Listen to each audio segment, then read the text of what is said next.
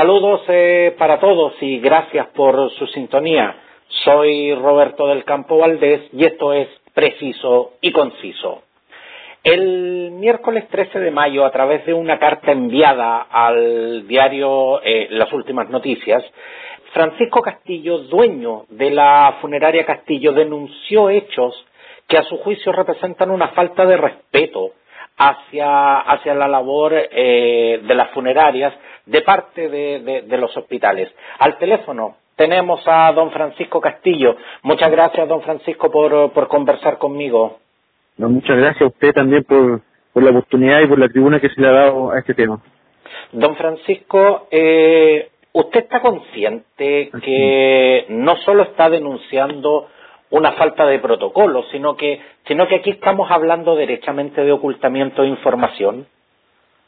Mire, la verdad, nosotros como funeraria, nuestra máxima preocupación ha sido el tema de los protocolos sanitarios. Ahora, la investigación, los sumarios que van a suceder con respecto a esto, nosotros maduramos esta idea hace aproximadamente 10, 15 días, veníamos pensando qué es lo que está pasando, por qué se está ocultando, como usted dice, bien dicho, porque se está ocultando en los certificados médicos la causal de COVID-19. ¿Y cómo nos dimos cuenta de esto? Nosotros vamos a una morgue a retirar un fallecido y llegamos con un certificado que extendido por el médico donde no aparece la causal de COVID-19.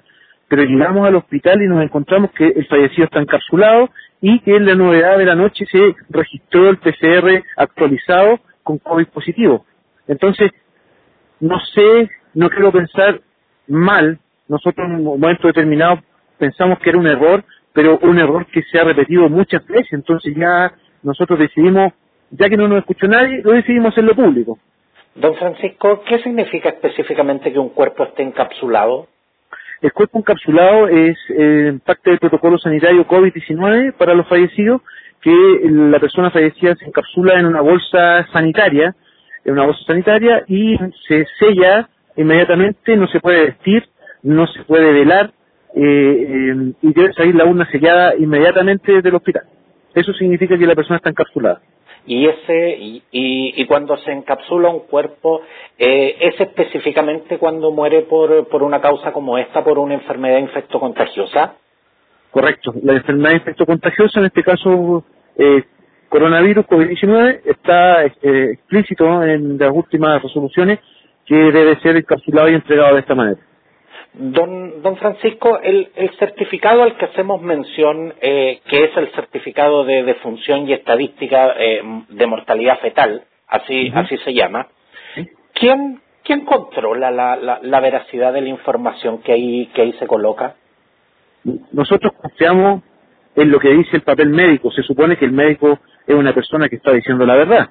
Nosotros confiamos que el médico que extiende este certificado, ya sea en la UCI, en la UTI, en la urgencia, él está viendo al paciente y sabe lo que le pasó. Nosotros tomamos este certificado y con eso vamos, la gente viene, contrata el servicio y vamos a retirar a su fallecido al hospital. Ahora, que aparezca después otra causal de muerte, sin ir más lejos, le voy a decir que el día de hoy un colega me acaba de llamar hace un poco rato atrás para avisarme que tenían velando a una persona con COVID positivo y que lo llamaron durante el velatorio del hospital para avisarle que la persona que habían retirado había llegado al PCR y estaba positivo. Entonces, digan usted, todas estas irregularidades, todas estas cosas que están sucediendo, es un juego con la salud de nosotros y de todas las personas de la comunidad. Es por eso que nosotros lo hemos estado haciendo público y denunciando estos hechos. Lo que pasa, don Francisco, es que yo le hago la pregunta de quién controla la veracidad de esta información. Los médicos. Porque obviamente, claro, o sea, todos confiamos en los certificados. Se supone que lo que ahí dice es veraz, es cierto, correcto, digamos. Pero por lo que usted me está diciendo, si no hay un organismo que controle y en definitiva están saliendo certificados con, derechamente, información incompleta o información falsa, entonces aquí no estamos hablando de una certificación, estamos hablando literalmente de un acto de fe. Exacto. Estamos hablando en este momento, como usted lo dice, como un acto de fe. Nosotros estamos confiando en lo que dice la palabra médica, pero después estamos encontrándonos con la situación que le acabo de explicar. Una persona fallecida, lo retiramos, lo ponemos en el velatorio, y usted imagínese qué significa para la familia y para nosotros mismos haber manipulado un cuerpo y haberlo puesto en el velatorio y después darnos cuenta que tenía COVID positivo. Entonces, es una de las aristas de lo que nosotros estamos denunciando. O sea, aquí derechamente estamos hablando de que esto, más allá de lo que puede ser una falla en el protocolo o una falta al protocolo, aquí estamos hablando de un riesgo para la salud humana. Exactamente, es el trasfondo, ese es el trasfondo. Nosotros mire, como gremio nosotros estamos preparados, no somos un gremio mediocre. Lamentablemente las autoridades nos han acercado a nosotros para conformar una mesa de trabajo como se ha hecho en otros países. No importa, nosotros la hemos tenido que arreglar como nosotros hemos podido. Tenemos nuestros equipos sanitarios, tenemos nuestros protocolos que hemos adoptado, pero la voluntad nuestra como gremio siempre va a estar abierta a las autoridades para trabajar como un acuerdo. Nosotros queremos que las autoridades de una vez por todas puedan escucharnos y puedan sentarse con nosotros. Nosotros también somos un eslabón importante. El trabajo que ustedes realizan, sea como sea, es un trabajo que alguien tiene que hacer. Ahora, correcto. Yo le pregunto, don Francisco, ¿quién fiscaliza la labor que hacen ustedes y que la hagan también correctamente, que la hagan de acuerdo a los protocolos que están establecidos, justamente para que cosas como estas no pasen? La SEREMI de Salud. Nosotros somos regidos por la SEREMI de Salud, pero lamentablemente, y como usted debe saberlo, una persona muy instruida como usted, cada seremía es autónoma, cada seremía de regional tiene su propio protocolo, y lo que nosotros estamos pidiendo es un protocolo estandarizado para Chile. No podemos tener un protocolo en Arica y Parinacota diferente al del Ñuble o al de Santiago, porque eso nos está confundiendo a nosotros, nos confunde entre colegas, entonces nos llega una información difusa, y esto se hace así, después no se hace, porque la región de más allá dijo que no era. Entonces, eso es lo que nosotros estamos pidiendo, por eso estamos pidiendo lo justo, un estándar en los protocolos sanitarios, que el SEREMI de Salud, lo vuelvo a reiterar, nosotros no queremos tampoco indisponernos con ellos, a todo lo contrario, nosotros estamos abiertos a trabajar con ellos en un protocolo estándar de seguridad. Pero don Francisco, cuando no hay justamente una estandarización de los protocolos, hay situaciones que las personas pueden dejar incluso en base a criterio. Exacto.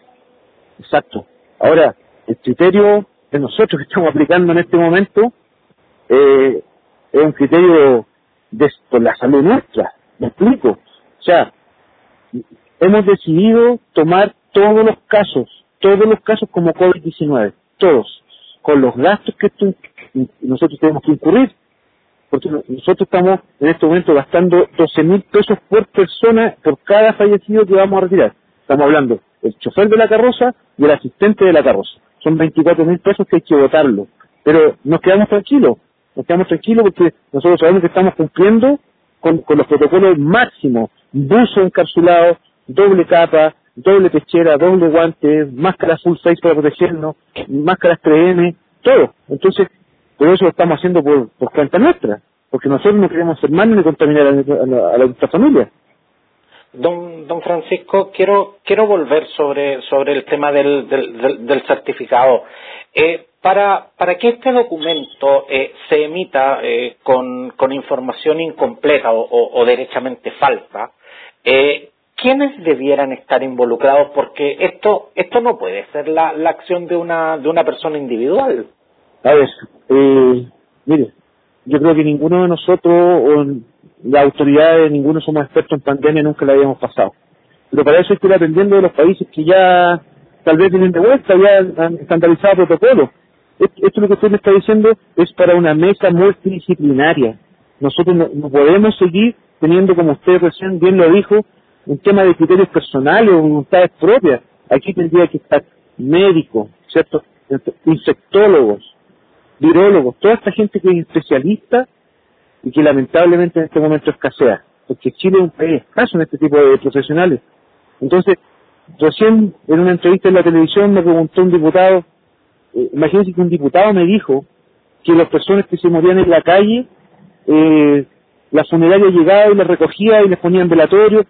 Y le tuve que aclararlo, eso tiene que tomarlo el servicio médico legal, hacer una autopsia, y en la autopsia hacer un post-mortem de PCR. O sea, ¿qué queda para pensar para nosotros, estimado amigo? Si un diputado me está diciendo eso. Pero tal como usted lo dice, don Francisco, acá no se puede actuar en una situación tan delicada como esta, que involucra lo que es la salud pública. No se puede estar actuando en base a criterios personales, y mucho menos podemos estar desconfiando de los documentos oficiales que en los que se supone que confiamos. O sea, no puede ser que en estos momentos se estén emitiendo certificados de defunción con causas que no son, y mucho menos que se esté ocultando información, sobre todo cuando los protocolos de contención del COVID-19 están buscando que esto no siga creciendo. Exacto. Don Francisco, usted en la carta que escribió al UN señaló lo siguiente, y lo voy a citar: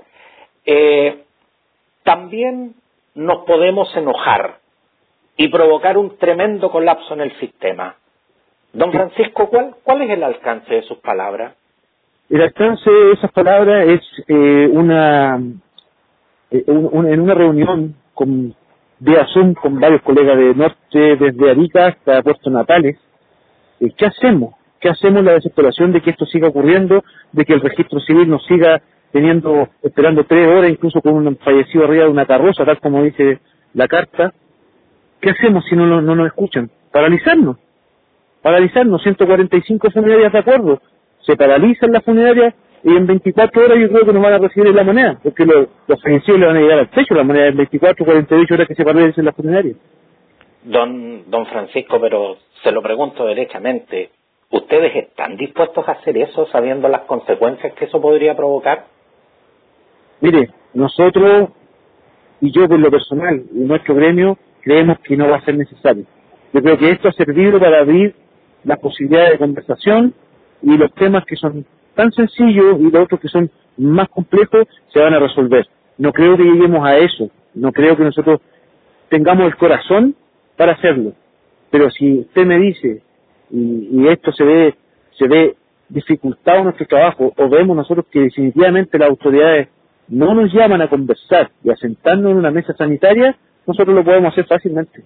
Don Francisco Castillo, dueño de Funeraria Castillo, quiero de verdad darle las gracias por esta conversación. Sé que ha estado tremendamente requerido por varios medios, pero antes de que se retire don Francisco, le quiero preguntar, ¿va a iniciar acciones legales contra quienes resulten responsables de esta acción? Mire, nosotros no podemos descartar nada. Ahora estamos teniendo reuniones con todos los colegas, y yo quiero dejarle claro algo. Yo adopté una vocería. Esto lo estoy haciendo para todas las funerarias de Chile. Estoy adoptando una vocería de algo que nos afecta a todos, desde el más pequeñito que está en los pueblos hasta tal vez los más grandes. Pero nosotros ahora nos vamos a reunir como funeraria, vamos a tomar esto con tranquilidad. Se ha dado la cobertura necesaria, de lo cual le agradezco a los medios, a usted también, que ha tenido la deferencia de comunicarse conmigo, y nosotros no descartamos nada. Así es que yo creo que prontamente vamos a tener noticias nuevamente de nosotros. Muchas gracias, don Francisco. Encantado. Buenas noches, que esté bien.